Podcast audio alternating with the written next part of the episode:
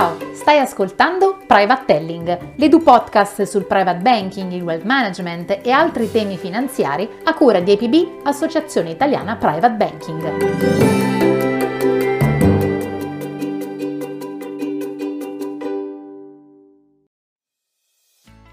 Ci stiamo addentrando sempre più nel territorio degli investimenti e della costruzione di un portafoglio finanziario e nelle prossime puntate arriveremo a spiegarti cosa si intende per diversificazione e come questa si declina nei portafogli private. Ma prima dobbiamo capire quali sono le singole componenti, ovvero quali sono nel dettaglio gli strumenti che caratterizzano il portafoglio private. Nell'episodio di oggi ci focalizziamo sulla liquidità, le obbligazioni e i titoli di Stato e infine le azioni. La liquidità si compone di denaro contante, conti correnti bancari, depositi postali e conti depositi. La liquidità viene comunemente percepita dagli investitori come un porto sicuro per i propri risparmi, tuttavia alle attuali condizioni di mercato offre rendimenti molto bassi se non addirittura negativi, anche in funzione dell'attuale livello di inflazione. L'inflazione riduce infatti nel tempo l'ammontare di beni e servizi che si possono acquistare con una determinata somma di denaro. Per questa ragione, soprattutto per quanto riguarda i contanti e i conti correnti, nel tempo i risparmi potrebbero andare incontro ad erosione. Diverso è il caso dei depositi, dove il rendimento, seppur minimo, è comunque presente, ma potrebbe anche in questo caso non bilanciare il potere d'acquisto perso per colpa dell'inflazione il peso della liquidità nei portafogli private è pari a circa il 15%.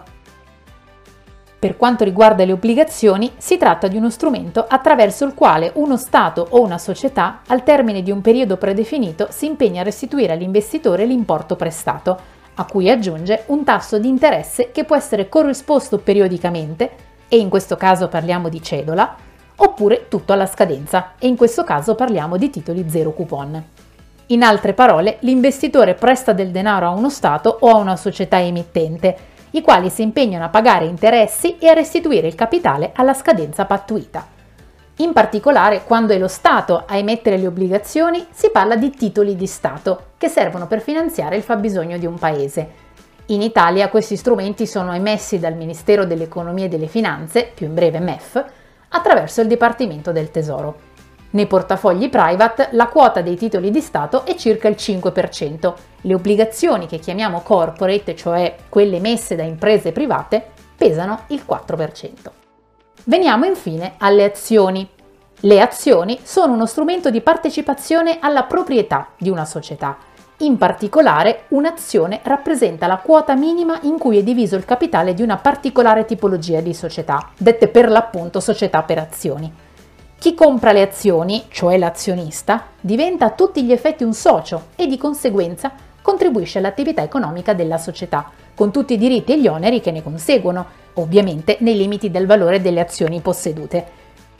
Tra i diritti dell'azionista ricadono ad esempio la percezione dei dividendi, derivanti dal buon andamento dell'azienda, e la possibilità di esprimere il proprio voto nelle assemblee annuali della società, dove si approvano ad esempio i bilanci consuntivi di previsione, le strategie della società, la politica di remunerazione del presidente, dell'amministratore delegato e dei consiglieri.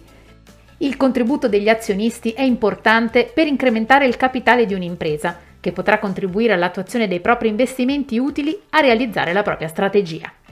Nei portafogli private circa il 10% è allocato in azioni. Gli strumenti descritti in questo episodio naturalmente non sono esaustivi della composizione dei portafogli dei clienti private, perché ci siamo soffermati a descriverne circa un terzo.